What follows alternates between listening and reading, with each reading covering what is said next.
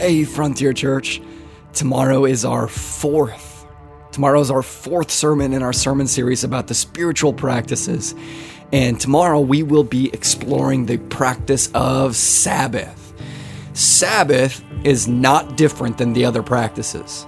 It should not be thought of as just a day off it should be thought of as a practice or a discipline in the spiritual gymnasium. And like all the practices, it may not actually feel good in the moment, but it will make us better and stronger in the long run. And as we'll see, tomorrow as Andrew preaches on it, it's a vital way in which we train our souls. So, as we pray about Sabbath tonight, we'll also work through three cool ways that the Holy Spirit transforms us through the setting aside of a calendar day as holy. Number one, the Sabbath helps us bring heaven to earth.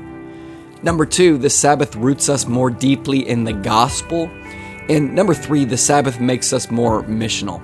But for now, as we begin to settle into solitude tonight, just begin by bringing your attention to one of the Ten Commandments. Remember the Sabbath day to keep it holy.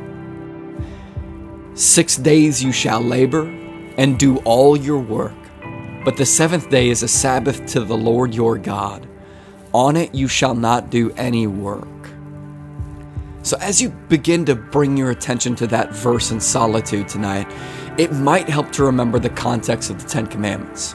Moses ascends to Mount Sinai to receive the Ten Commandments, and all of Israel witnesses this at the foot of Mount Sinai. Now, this is all very, very visual.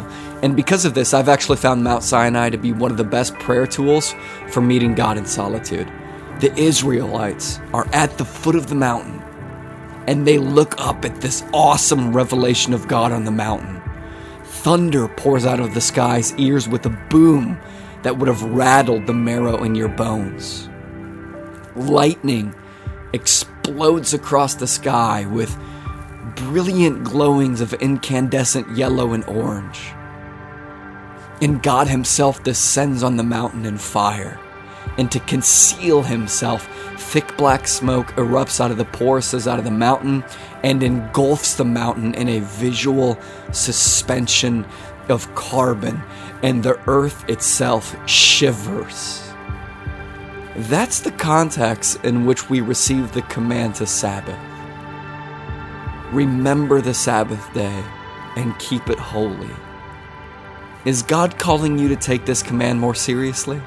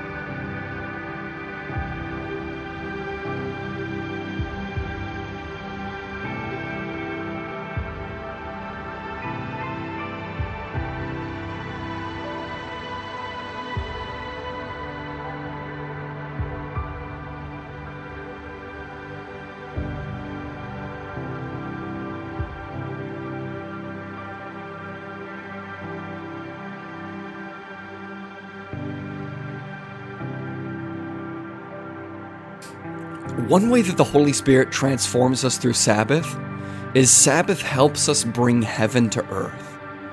And we know this because our Heavenly Father rested on the seventh day after creation. So when we set aside one day a week to rest on earth, we image what our Father is like in heaven filled with rest, shoulders relaxed, consciously connected to what matters, actively engaged in the art of enjoying creation, unafraid to breathe deeply. This is what our Heavenly Father is like.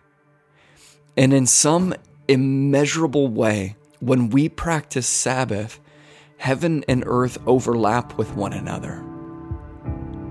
So, how might your relationship with God be different if you practice Sabbath?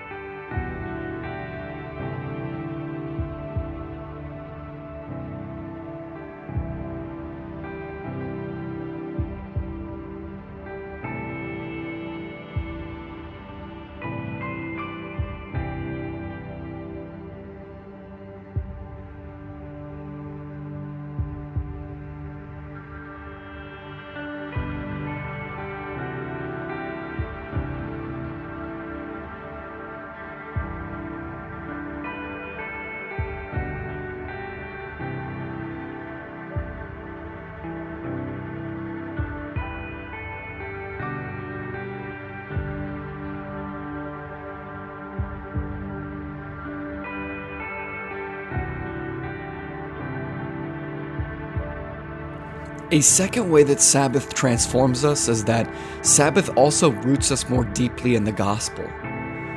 Like so many theologians have noted, the only thing that we bring to the gospel of Jesus is the sin that ultimately made the gospel necessary.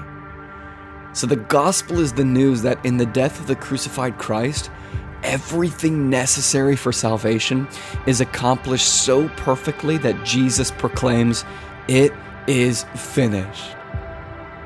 So, by choosing to stop, to rest one day a week, you confess that life is not ultimately about your work, it's ultimately about God's finished work on the cross. You don't need to achieve, accomplish, run faster on the treadmill, climb the ladder, or anything like that to earn God's love. It's finished. In Sabbath, we learn to breathe deeply and rest deeply in the gospel. So, how might your faith in the gospel be filled with more freedom, more spirit, and more joy if you practice Sabbath?